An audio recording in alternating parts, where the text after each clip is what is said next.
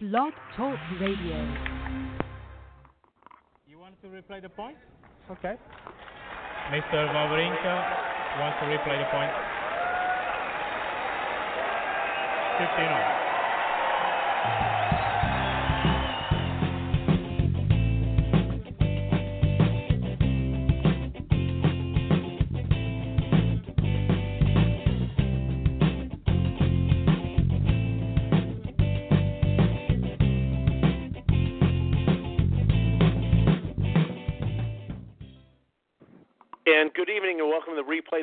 Today is Thursday, February 16th, 2017. Pete Ziebron of Tennis Acumen, joined by Karen Helf of Tennis View Magazine. Good evening, Karen. Good evening, Pete.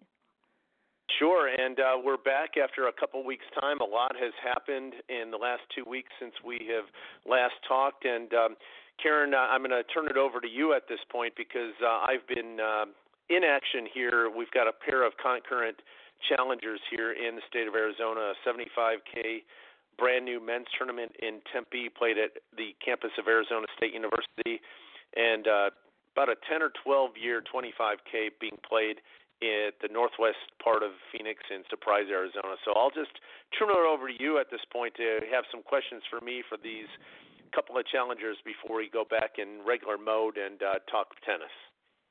Sure, absolutely.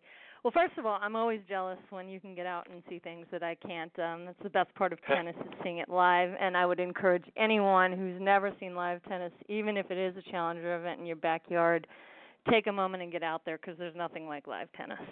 Um, I know the standout at this event you mentioned was Anastasia Potapova, Russian player, and I noticed she was ranked 336 um, and had a career win loss record of 31 and 17. So she was one of the the players you had a chance to see this week. What were some of your impressions of her game? Yes, well, the women's tournament, uh, the 25K, Karen, and just a little history on this. Uh, Yanina Wickmeyer, former U.S. Open semifinalist, has won this, as has Monica Puig, who obviously won the gold medal in the in the Olympics last summer, and uh, two years ago, Johanna Konta won the doubles event here in Surprise. So a lot of players make their way through this. This is a 64 uh, draw in qualifying, Karen, even though it's a $25,000 tournament in Surprise, Arizona.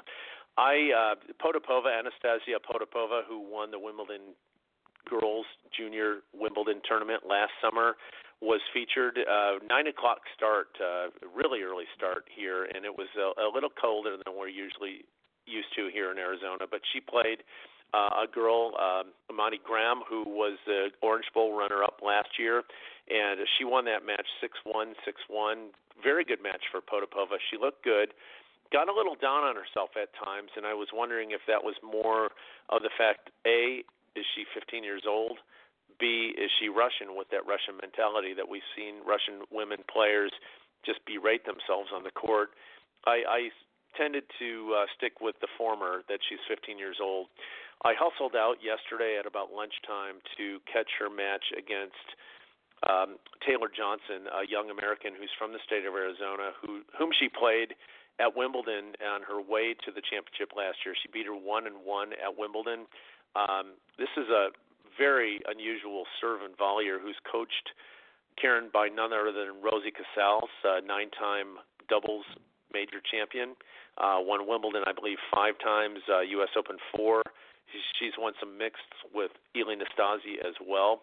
And so I had a chance to watch that match. Um, Potapova got off to a 4-1 start, was broken a couple times. It was four all. Uh, at, at finally on her third set point in the first set, she won and won that first set 7-5 before cruising to a 6-2 win over Johnson. But the neat thing for me, I was a fly in the wall listening to Taylor Johnson's coach Rosie Casals talk not only about what she needed to do, but some of Potapova's shortcomings. So it was thrilling to see the match number one, but also to sit next to a legend and hear her commentary, if you will, during the match.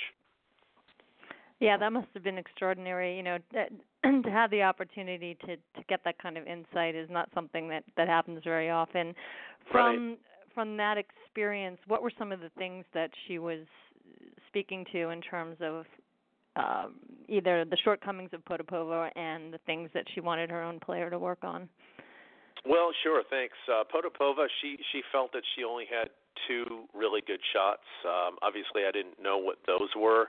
Uh, she said she didn't have much on her second serve at all, that the ball really sat up, and that uh, her player, Taylor Johnson, should really have been taking more advantage of that.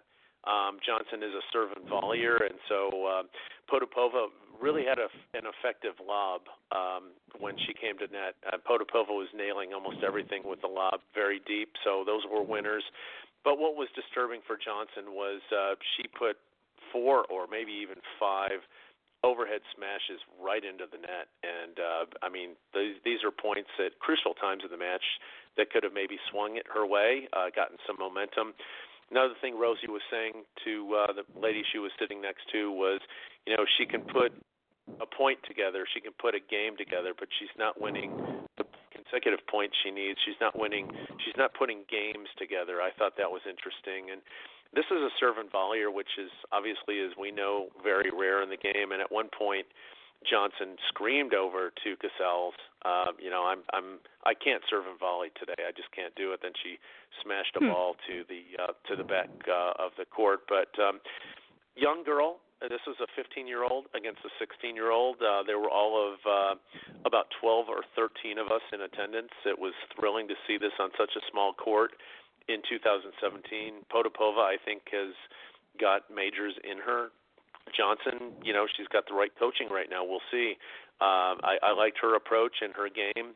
I, I really chalked this. I mean, again, this was a one-one result at Wimbledon just in in June of last year, and uh, she improved that to five-seven, two-six. So.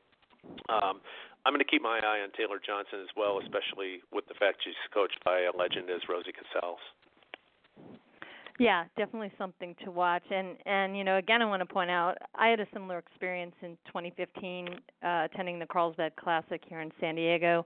Unfortunately, that event has moved on to Hawaii, but you know, boy, I I reiterate your point of you know maybe not a lot of people being there but you're sitting right up close you're you're having opportunities to interact with people that you know you might not even have a chance to. I know at Carlsbad, I actually got to sit down and meet Nicole Gibbs, and she was just out in the crowd nice. talking to people. You know, so um, you know, it's it's just a different experience than the larger events, and I think a great place for families to bring their kids to if they've never seen tennis. So um, exciting exactly. there.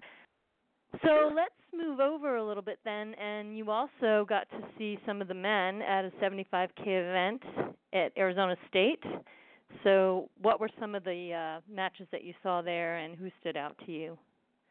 Well, a couple things, uh, Karen. This is the first time we've had a men. You know, I've talked about surprise uh, being here 10 or 12 years, a women's tournament. We also had a women's uh, 50 then 75k event at the Phoenix Country Club from 2009 to 2012, and uh, literally about seven minutes from where I live in Fountain Hills, Arizona. They call it Scottsdale, but it's really in Fountain Hills at the CopperWynd Resort we have a brand new 50k women's challenger that's in the month of November. But this this 75k in Tempe on the on the campus of Arizona State University, first men's pro tennis that we've had here in Arizona since 2005. Um, I got the chance to watch qualifying on both Saturday and Sunday. Nicholas Jarry, uh, Chilean, who's ranked about 310, 315 uh, really jumped out at me. A big game. A lot of people were commenting, saying, you know, if there's 310 guys that are better than this one, I uh, I can't quite believe that. Uh, Jarry is more of a uh, a clay court player, being a Chilean. Obviously, he's got a big game.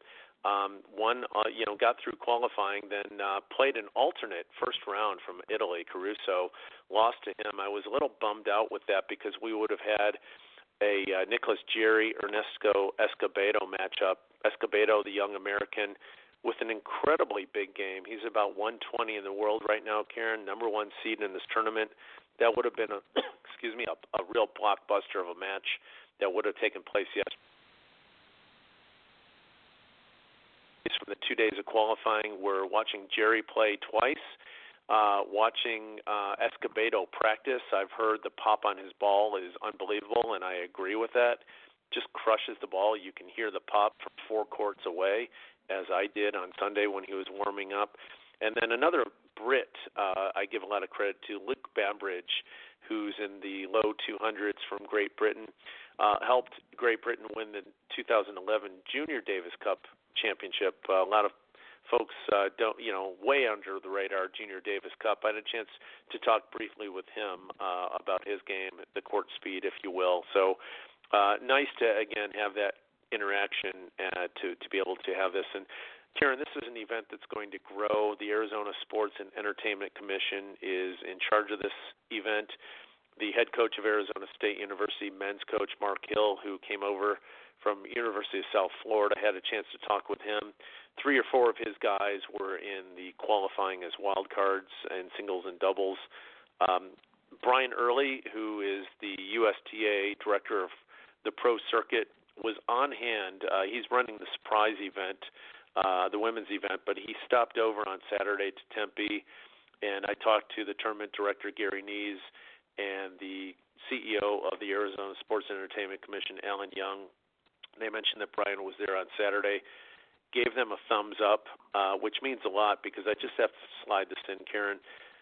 This event just came onto the radar in November, and uh, for for something to come so quickly and to have the draw that they have uh, is is remarkable. The, I talked to both Gary Nees, the director, Alan Young, the CEO of the Sports Commission, and they are they have nothing but uh, praise to say about what they're going to be doing going forward, given a full year to grow this.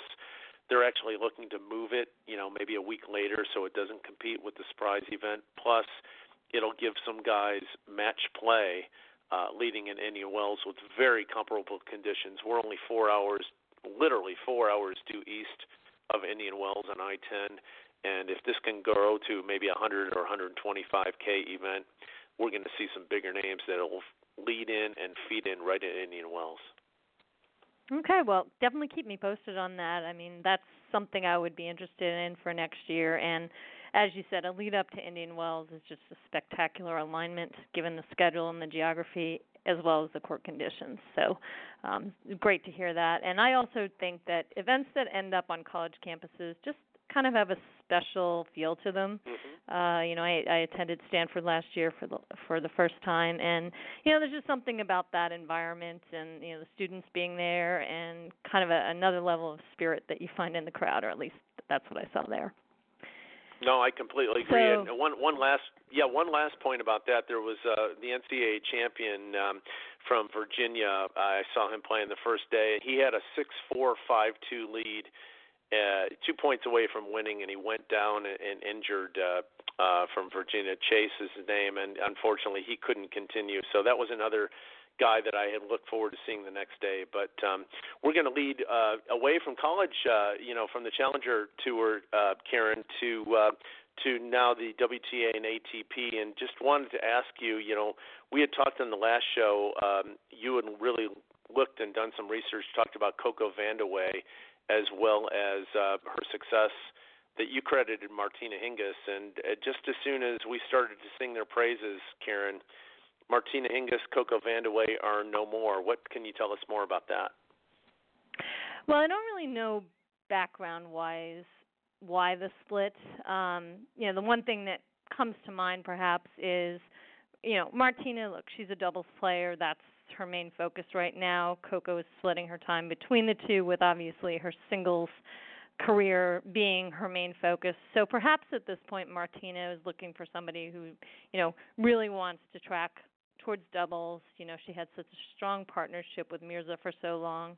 Um, so that may be a part of it. It, it. You know, it's hard to say. And it was kind of funny that Coco mentioned down in Australia that you know Martina would be a little irritated with her because she took too long to win her singles match and wasn't going to be fresh for their doubles match. So, you know, who knows? Um, but you know, I, I can see where Martina wants to to keep that focus and maybe a choice of a more you know pure doubles player would be more in alignment with what she's looking for right now. But either way, I'm sure Coco benefited to some degree from that experience, and now we'll have to watch the two of them and uh, see if Coco continues to work her game through the double side as well.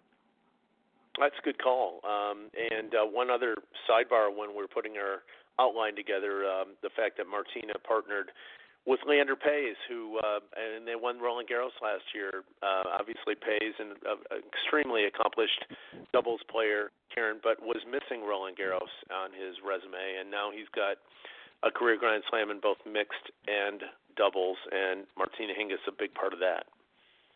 Yes, I was actually in the stadium for that win, and I have to say, both that doubles match as well. I'll give a, tip to Marc Lopez and Feliciano Lopez were probably two of the most emotional wins, you know, tears, hugs, jumping up and down, disbelief and and it was just a spectacular thing to witness and uh in his acceptance, you know, Leander just sung Martina's praises and really gives her so much credit in helping him achieve this career goal for himself. So, um yeah, again, she, you know, and, and I think rightly so. She deserved it, and it was an amazing moment to be a part of. So I, I no, enjoyed it tremendously. Extremely cool you were there, and you know, just a side note, Indian Wells is coming up, and boy, those side courts in Indian Wells are just packed with people watching doubles. Mostly, you know, more of the elderly population that play a lot of doubles, but they love their doubles. And I have to tell you, Karen the uh, Potapova Johnson match I attended yesterday, which you know, if only people knew what was unfolding, or you know, who might who on that court might or slash probably will do something going forward in the not too distant future, they may have peeled their uh, their eyes back. But like I said, there were 12 or 13 of us watching that match. There there were about 20 or 25 people on the court next to us. If I turned my back, there were on the court next to us right behind us watching a doubles match uh, between four girls that I, I hate to say I, I didn't know any of their names, and yet you know we've got uh, a potential major singles champion in Potapova competing, and Johnson. We'll see what she can do, but that just goes to show you the popularity, spectator popularity of doubles, and and what that means. It's uh, does certainly does not get its due on television nor media coverage the folks that that attend tournaments uh, certainly turn out for doubles. Well, I'll add one more thing to that. I I agree. I don't get the disconnect between uh, what I'll say is maybe sponsors and doubles. Uh, mm-hmm. because I think the fans enjoy it. Certainly at Indian Wells, when Stadium 2 was built, it was kind of built and showcased a lot of doubles. Roger Federer was out there with Stan. You know, there were some amazing matchups. And uh, something that really bothered me, I was in Monte Carlo a couple years ago when the Bryan brothers won the final. And it, it was a pretty full house. People were there. It took place before the men's singles final. The cameras were covered. There was no TV coverage whatsoever. And in the Bryan brothers uh, acceptance, they actually referred out to the crowd that we realize you're not really here to see us, but we appreciate it anyway. I mean, it was almost like they were apologizing for being on the court, and yeah. I thought, what a shame. You know, it, it, it doubles is such a dynamic, exciting, fun. Uh, you know, it's just a different animal, and you get to see Mm-hmm. different aspects of the players' personalities as well, because they have that partner out there to interact with. You know, and so it just tends to bring out different types of moments, and you know, it's such a high pace you know, with the net play and and the volleys when they get into these points where you don't even know how they're keeping up with the ball, but they manage to do it. So I I want to give a plug to doubles and agree it doesn't get its due. And I again don't quite understand it. I think it's a big missed opportunity. Yeah, I'm just going to throw one more doubles plug in before we move on, and that is, uh, you know, uh, a few years ago in Cincinnati, Karen, this was the year that uh, Jack Sock Pospisil beat the Bryans at Wimbledon in the final, and they they rematched again uh, at the Cincinnati final. And finals day in Cincinnati, we've got the, the men's doubles final first up on on the grandstand court, which is just finals day. And Pete Holterman, the media director in Cincinnati, sent out a, a picture, a tweet uh, of people, you know, waiting to get into Cincinnati on finals day. You know, three hours before the first finals to singles finals going to be played, and you know how we see it at Wimbledon, where they open the gates and everybody is supposed to walk very quickly, but you get some people bursting into sprints and whatnot. That's what it looked like that day when uh, when Pospisil and Sock played the Bryans. Again, they got him at Wimbledon. Bryans got him that day, but that was a full house on Grandstand Court in Cincinnati. That's that was uh, that was a thrilling moment. But yeah, I, I'll I'll throw it back to you on what you said about the Bryans.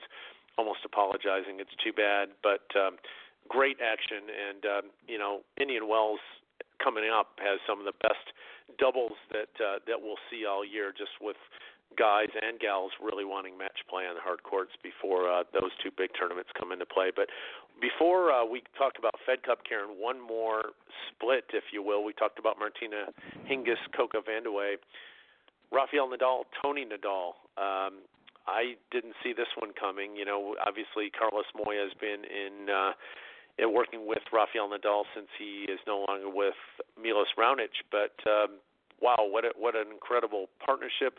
What an incredible run between Uncle Tony Nadal and Rafael Nadal, and Tony Nadal making the announcement that this is his last year. I'm I'm stunned. Um, at the same point, it could be refreshing for Rafa given where he is. I almost look at it as you know Pete Sampras using a different racket at the twilight of his career. I don't want to put Rafa in the twilight because he's proven everybody wrong a half a dozen times already. But uh, I I didn't see this one coming, um, and I, I hope it all works out well for all parties. What are your thoughts?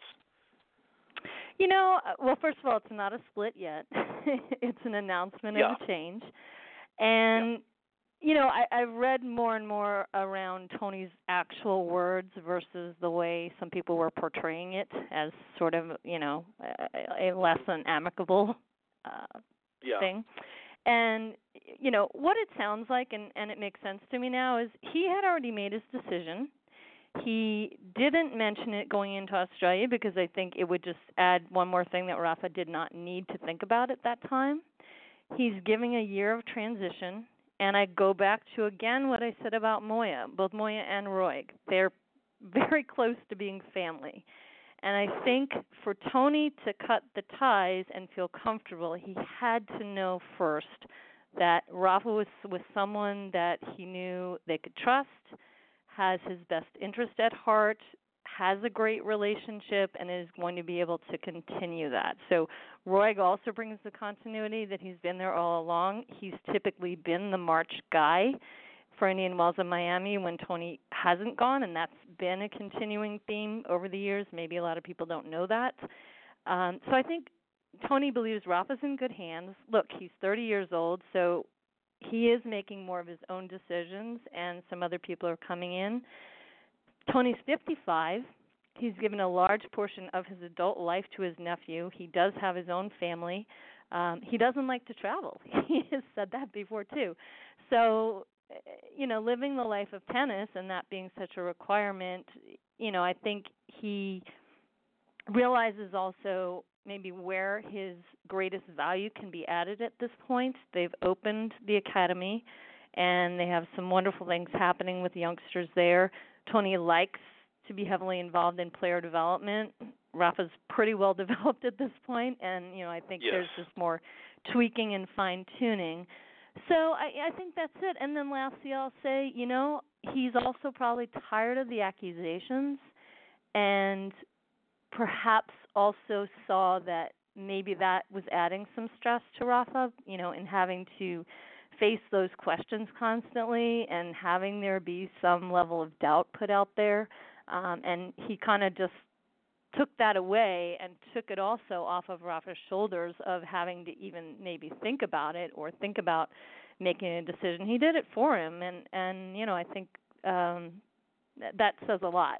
He's also mentioned, "I'm going to be around. I'm not gone." Um, if something should happen and you need me to come back in, I will absolutely step back in at any moment that I'm needed. So I think clearly there there's nothing wrong relationship wise. People need to stop with those kinds of stories and uh let's see what plays out for the rest of the year and you know, I think Rafa's in in good hands and uh you know, it's a it's a nice transition and I think a smart one too. You know, most people change coaches and they cut and run. You know, you're out, you're in, and I don't right. know that that's smart when you think about it. Um, you know, building some kind of transition time where there's handoffs and maybe collaborative discussions and things like that seems like a smart plan. I agree, and and you know, in addition to Francisco Roig always being there for the North American Hardcourt Swing in Wells in Miami, he's also been there for the Canadian Masters and Cincinnati as well. Tony didn't make those trips, so uh, you know, quoting Rafa himself in press conferences, every tournament is important. You know, I I once asked Rafa in Cincinnati. I said, well, you know, this is a warm up for uh, for the U.S. Open, and he corrected me. He said, no, no, this is not a warm up. This is a very important tournament, and it, mm-hmm. it makes all the sense in the world. It it it, it absolutely is. I mean, I we look at this. Okay, it's not a major. Sure, it's a Masters 1000. No discount in that at all. But to Rafael Nadal, probably more than anyone, I'm using his exact word. This is an important tournament to me, and it is. And so for mm-hmm. Francisco Roig to be there for you know four of the Masters 1000s, uh, maybe more that we know of. You know the two here in March and the two in August. I mean, yeah, I like your point about Tony's not going away, and, and again, this is a transition. And hey, you know, if you need me right away, make a phone call and I'm there. Uh, that, I, mm-hmm. I like what you say about the the transition. I think that's very important, very imperative. And uh, right now, Karen, we're going to switch the Nadal. Nadal, Tony Nadal, to some Fed Cup action that we had last weekend. Wow, it seems like a long time ago already, but uh, a lot of these uh, situation scenarios were just decided, you know, over the weekend. And we'll start off with the Americans taking on the Germans in Hawaii, uh, a, a big anthem debacle there, but we're going to concentrate more mm-hmm. on the action on court. And uh, wow, the United States uh, really took care of business there with Alison Riske and Coco Vandeweghe taking care of business on on court in Hawaii. A nice nice win for the Americans. Obviously, the Germans without Angie Kerber, but you know, looking at her result this week, she's now four and four on the year. Uh, the German team looks to be a powerhouse, and the Americans Sans Serena and Venus Williams took care of the Germans quite easily, more possibly more easily than most people thought in Hawaii. Your thoughts? Well, I, I want to go back to doubles again and make sure we give a shout out to Bethanie yeah. Mattek-Sands uh, and Shelby. Uh, you know, Bethanie's now the number one doubles player on the WTA tour, and you know she handily uh, took took her part and her place in that that uh, competition as well. So uh, yeah, I think you know the four of them are an excellent combination. They've got a lot of great camaraderie. They seem to also be having fun out there. And uh, I'm not sure, you know, where the hosting is, but the U.S. is next up to host the Czech team. Uh, have you heard any thoughts on where that might actually take place? I, I have not. I haven't heard anything about that. Um, right. I would, well, I'm you know, going to put in a plug like, then. Come to San Diego. yeah. We had a great time when the Davis Cup was here a couple a couple years ago at Petco Park, and uh, we'd love to have you back. So, if anyone's listening. No, good call. And um, uh, the Czechs are going to be the opponents. Uh, nice to see the Czechs dedicate their victory to Petra Kvitova, who un- unfortunately is on the shelf right now, but uh, big win yeah. for the Czechs there. So that was a, that was a very nice gesture. Yeah, she she showed some great support, even though she couldn't be out there playing, which was no surprise for Petra. That's just the kind of person she is. Yep. The other uh, matchup, uh, Karen's going to be Belarus. Uh, I'm, you know, I'm familiar with uh, having seen her play before, but I hate to say I couldn't really name another player on the Belarus squad, and yet they uh, they took care of business and they advanced and uh, they're going to host Switzerland. So uh, again, Martina Hingis comes into play again. Uh, Belinda mm-hmm. Bencic. Uh, the Swiss are uh, the Swiss are a formidable team. But wow, what a what a credit to a Belarusian squad that uh, is in the semifinals here. Yeah, they did. They did a great job, and uh, again, I think um, you know another one could could have uh, Victoria Azarenka with them, but she's also right. sidelined for her, for some great personal reasons. So it's yep. nice to see these players that maybe are not, you know, the top ranked, but they're able to get out there, be excited, be fired up about playing for their country, and produce some great tennis. So, um, my, yeah, uh, I, my, I think it's nice that those opportunities are happening. Actually. Yeah, my spotlight not to take away from the victors, uh, the Americans, the Swiss, the Czechs, or the Belarusians Karen, my highlight for Fed Cup weekend uh, is on the Slovakian team. How about Daniela Hantuchova defeating Sara Errani 6-2, 6 love. Hantuchova, wow, has been struggling for a long time now. Obviously, a two-time champion at Indian Wells.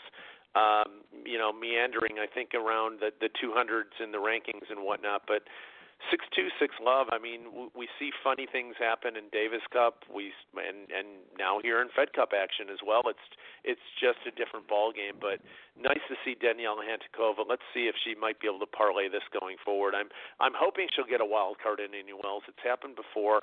Obviously, a two-time champion. I'm not sure if the ranking would justify it this time, but we shall see.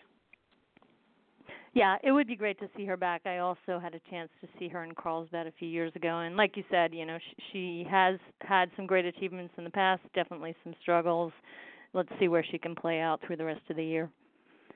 Yep, and we're going to switch it over now to Davis Cup, where uh, Birmingham, Alabama, obviously the Americans got the job done there. But uh, first off, Karen, we're going to talk about something that's been in uh, a lot of the news. You know, tennis seems to make uh, means mainstream sports, uh, ESPN Sports Center whatnot, with guys smashing rackets or you know controversial things. And here we go again, Denis Shapovalov, young Canadian, who uh, you know they were he was playing. Here's a here's a youngster playing a live 5th mm-hmm. rubber for Canada, and uh, down two sets, down a break, I believe in the third to Great Britain, smashes a ball in disgust, ricochets off the umpire's microphone, uh, strikes the umpire right below the eye, really an uppercut to the eye, and uh, automatically DQ'd, right call and whatnot. Um, in surprise, Arizona, uh, Karen, uh, Brian Earley, who you know we've seen his name before, we've seen his face before, mm-hmm. uh, being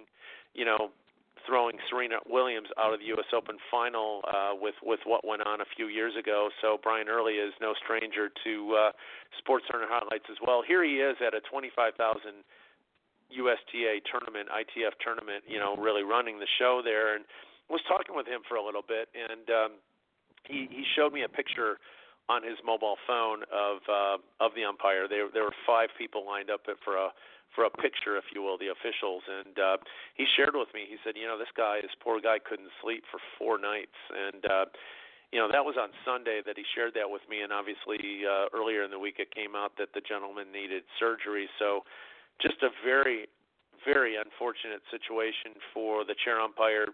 First and foremost, Denis Shapovalov. Hope he learns a lesson. But you know this is a really really gray area. Where where do we go from here with respect to these outbursts? And uh, I don't know what what can we expect.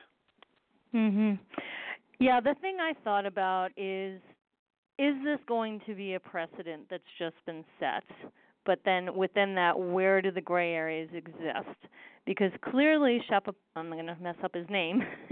he um, he did not intend to hit the referee. There's no question about that. And in fact, a friend of mine watched his live reaction and just said, you know, he, he was so real and and raw in his response of you know remorse that there you know there's sure. no question that he wanted anybody to get hurt and had no thought that something like that might happen. So the question becomes are the rules about stopping people from possibly hurting somebody by doing these kinds of things, you know, slamming a ball and having it potentially hit someone?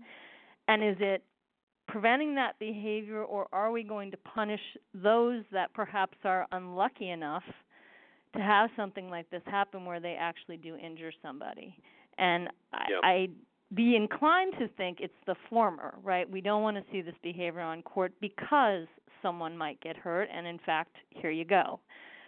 Um, so that said, where do you call it? Because you know, I, I want to go back to uh, an incident in Doha involving Novak, and you know he was playing the final there, hit a ball again. I'm sure with no intent of hitting anyone. It did in fact hit a fan on the head, not seriously, not hard, fortunately, but in the player's intent and in their behavior, was it really that different other than of course the outcome being an injury. So so that's kind of the question that i have there. And and did we just set a precedent for the season that is saying look you know we are going to have a dq and we are going to call these and we're not going to tolerate anything because someone might get hurt versus someone did get hurt. So, you know, and then I think you and I spoke a little bit earlier when in fact the incident happened with Novak, you know, Nick Kyrgios spoke out and said, "Hey, if that had been me, I'd be suspended already." And nobody yeah. even called anything. So, you know, I, I just think it there's such an importance of enforcing the rules fairly, enforcing them the same across the board, across all players. I don't care if it's, you know, time violations or whatever it is. But there needs to be consistency because in order to be fair, that just has to happen. I, I couldn't agree more. And we had an unfortunate situation. I, I really hope for everyone involved players, coaches, fans, chair umpires, umpires lessons are learned here. And, uh, you know, we had a, an extremely situa- uh, extremely unfortunate situation, and we we still don't know the end of it with with the chair and and you know what's going to happen with him going forward. And uh, as you mentioned, Shapovalov showed remorse, but at the same point in time, it it, it happened. So uh, mm-hmm. we just need to be careful. And you know, we see again, as I mentioned, tennis, you know, on TV making the highlights for guys smashing rackets, gals smashing rackets. You know, people arguing with the chair. Is seemingly these are the only the only tennis highlights we see. You know, in, in the Sports Center telecasts, if you will. Uh, not great points, points of the year, if you will, but the the controversial things. So uh, I'm with you all the way. Uh, no matter whom it is, Novak Djokovic or someone in a challenger tournament, uh, something needs to be done. Um, and that, that leads me to the point where you know we've seen a lot of players destroy their rackets, and that gets a lot of TV coverage as well. Gee, I would much rather see someone destroy a racket or two or or five like Baghdatis did back in the day, rather than strike a ball that, uh, as we as we just saw, you know, less than a couple weeks ago, what can happen. So um, yeah, it, it is. I, I liked what you said, Karen. Uh, it remains to be seen what's going to happen in 2017. Is this going to set a precedent or not? And um, uh, unfortunately, there was already damage done, so we shall see. Um, we're going to move over right now for a couple of guys who. Um, uh, a couple of the younger guns, if you will, although Grigor Dimitrov, no, no longer a young gun, Alexander Zverev is. But how about the torrid start to Grigor Dimitrov's 2017, Karen?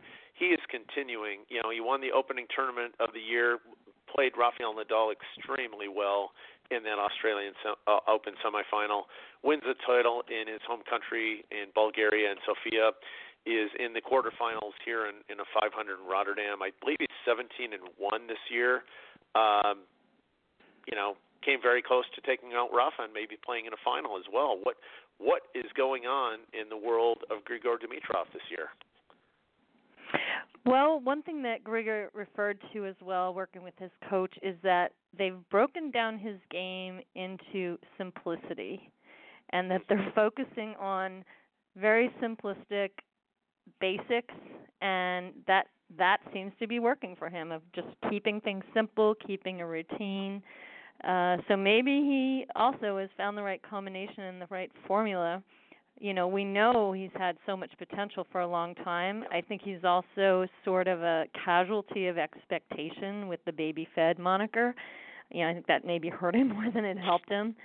And um you know, he seems to really be hitting his stride this year and showing consistency. And I went and looked at his round 1 and round 2 stats in Rotterdam uh, you know, he just uh, took out Denis, who could have been the wild card and could have been trouble for yeah. him, as he was for some people down under. You know, and then he also played Misha Zverev, who was, you know, similar. You know, was a tough opponent for some people and came out not expecting to do well, and yet pushed some pushed some important players. So, what I noticed in both of his matches his first serve percentage is 75% and 77% respectively, and then his uh, first serve points won 73% and 85%. So with stats like that, he's going to be awfully hard to break. And you know, as we know, then you know th- that pushes everybody. Are we going to have to go for a tiebreak here? And uh, you know, if he can re- maintain that type of consistency throughout this or any tournament, he will just be con- uh, continue to be a tough opponent as the year progresses. Agreed. It, it's nice to see. We've been waiting for it. We've seen flashes of it. Um, we we've seen him put together some runs, but nothing like this. So this is very refreshing. Um, really intrigued to see how he may be able to carry this going forward in 2017. And Karen, you know, one last point here before we wrap up. Uh, we're going to talk about Alexander Zverev and then final talking points here. But let's look at Zverev uh, again. I am. This is again another intriguing player on the ATP tour. Was off to a great start, a flying start in the Australian Open, up two sets to one against Rafael Nadal it's a head game case in my opinion. You know, he lost to him at Indian Wells last year where he had a match point. Uh, I, I just think Rafa, you know, was able to outlast him, if you will, or out out mental him, if you will. Zverev crashed and burned in that match, taking no credit away from Rafa. Goes into Davis Cup, limps into it. Germany loses to Belgium, hosting Belgium. Steve Darcis, of all people, a, a hero for Belgium, with the with the victories he's obtained there. And yet Alexander Zverev bounces back and wins in France at 250. But Karen, he beat Jeremy Chardy, Jo-Wilfried Tsonga, and Richard Gasquet, three consecutive Frenchmen in France to win this tournament. Mm-hmm. Um, I look at, I really look at, you know, it's almost a relief not to be playing Davis Cup at home for this guy. Uh, that was almost too much for him compared to okay going to the country next door in France and knocking out all their top guys. Incredible. This is what Zverev has uh, as potential. I just hope uh, he can get it right between the ears going forward. Mhm. Well, he's hit his career high ranking at number 18 and has had a strong start to the season in in a number of ways. And as you said, you know, took the title in France. And I think in some ways that points to him having it pretty good between the ears because when you're there and you're up against a crowd that clearly isn't going to be rooting for you, uh, you're a young guy, uh, potentially could be, you know, bothered by things that the crowd might be saying or the fact that the crowd isn't with you. And I think, you know, he, that that kind of thing isn't going to bother him. He's out there, he wants to play, he wants to play the top players. He's not intimidated by playing the top players. He he is seeking those kind of challenges and knows that you know he, he has chances. I saw him for the first time last year at Indian Wells in a press conference, and I have to admit the gentleman who asked the question sort of threw him a nasty question. It was more about, you know, are you're kind of becoming a hot shot here. How are you keeping your feet on the ground, you know, and kind of not becoming a brat basically. And he was not rattled. He took his time. He owned the stage that he was on, and he answered with a very eloquent response, kind of referring to the fact that you know he's got his family around him. They're very supportive, you know, and and they kind of keep him in his place, and he knows, you know. um if his head gets too far above his game, he's not going to be going anywhere well. So I mm-hmm. was really impressed with that first experience in seeing him speak, being you know very comfortable handling something that kind of was a pot shot and uh you know it didn't seem to matter to him. He's like i know who i am. I know my game. I know what i want to accomplish and uh left it at that. Nice. I i'm going to share something with you about zverev. Uh, this is cincinnati 2015 zverev came through qualifying in his first round match on grandstand was against Borna Coric, and uh, Zverev really had the match. He had a match point, did not play a tiebreaker well. Coric snuck that victory out and, and won the match. And, and I'll fast forward a little bit because Coric this year in Cincinnati, Karen, uh, really, really impressive win. He saved a match point against Nick Kyrgios. Next round, he he beat Rafael Nadal in about an hour and eight minutes. Just just destroyed Rafael Nadal. Uh, played exceptional tennis and then retired late in the first set against eventual champion Marin Cilic. But going back to 15 in the press box, uh, Rob Koenig, who uh, I just have a ton of respect for with his tennis acumen, with his mind. Uh, I saw him the next day. I said, Rob, did you did you call some of the Coric Zverev match? Yes, indeed. I said, so okay, here we are, 2015. Who has a better career going forward? And without a blink of the eye, he said Alexander Zverev. He just has more game, more tools to work with. And to me, it was neck and neck at that point in time. I like Borna Coric at all a, a lot. I really liked what I saw him do last year before he was hampered with injuries. We'll see where he gets to. I think George is maybe in the low 40s for the ranking. You mentioned Zverev, the career high right now at 18. Wow, did Rob Koenig ever have that spot on? But we'll see going forward what happens to both guys. But you know, that was a question mark. That was a dice roll for me in in August of 15. To date, Rob Koenig has nailed it. And um, Karen, before we wrap up, you know, a lot has happened the last couple weeks since we talked. Anything that you want to elaborate on before we call it a night?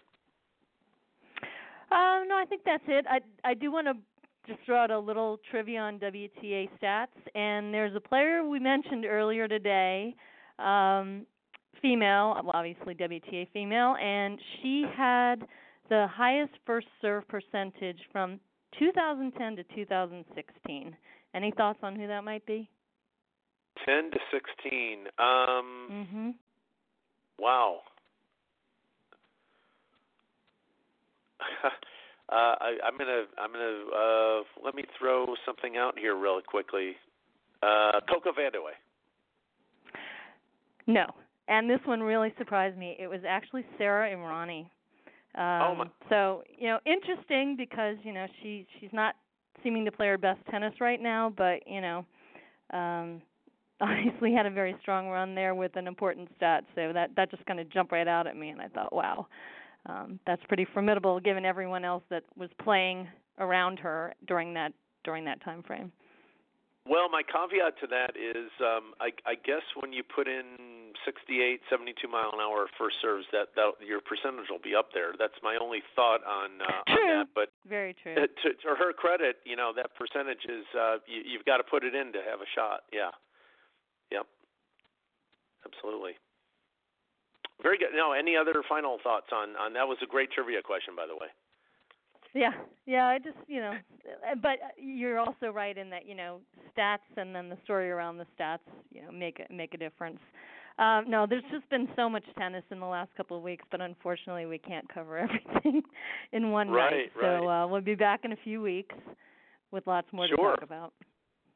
Sure. And behalf on uh, and, and on behalf of Karen Helf, this is Pete Ziebron saying good night. We'll catch you in two weeks on Replay the Point. Good night.